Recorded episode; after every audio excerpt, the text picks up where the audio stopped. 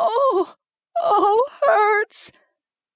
Rocky, Pete, don't leave me, don't go. Shut up, bitch. Come back. Stop the water. Please stop the water. Chapter 1. Gina and Harry inched along in a deserted silver mine north of Carson City. She refused to think about the ancient, rotting timbers that were supposed to hold back the tons of rock over their heads. Instead, she concentrated on the dancing beam of light coming from the flashlight Harry was holding to guide them through the inky blackness. From their first step inside, she'd grabbed the back of his jacket, bunched it up until she was grasping a sweaty clump with one hand, while the other hand trailed along the exposed jumble of rock on the vertical wall. For some reason, touching the inanimate rocks was reassuring, even if they were scary companions. "What is this cockamamie fascination you have with mines anyway?" Gina said. "You know how claustrophobic I am. Can barely breathe in here." "Hey," he wrapped an arm around her. "You could have waited outside." "No way. I'm not letting you out of my sight, Harry Lucke. Besides, waiting alone in that creepy canyon would have been just as weird. I swear there are ghosts hiding behind every single rock. Some old miner with an axe or a frustrated gambler with a six-shooter."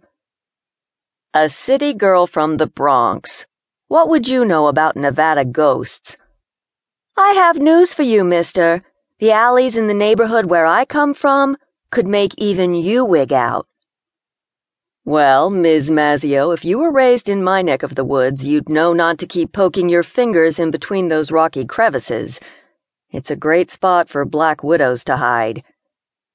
She jerked her hand away from the wall and stuck it in her pocket. "Very funny." "So, who's laughing?" Harry said, laughing. Without warning, the flashlight blinked out, leaving them both gasping in surprise. Gina's voice was shaky. "Oh, God, this is like being blind." She grabbed for his arm and squeezed him with all her might. "Harry, please, please, please put the light back on. If this is supposed to be some kind of joke, it's not funny." "It's okay, babe. Give me a moment and I'll have it working."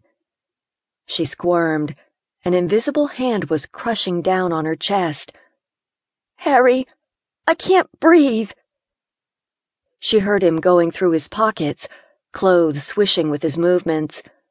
"What are you doing?" Her voice sounded hysterical even to her. It bounced around them, not really an echo, but something like it. No matter how hard she squinted, all she saw was flat, black wall. "Batteries, doll. Always carry an extra pair if you're exploring a mine. Big Daddy taught me that." The light was back.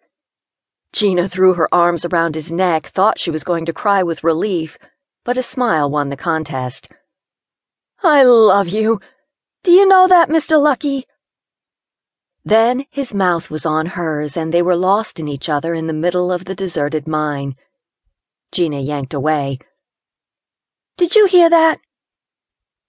"Just some rocks. They drop all the time." "You know what? I've had it.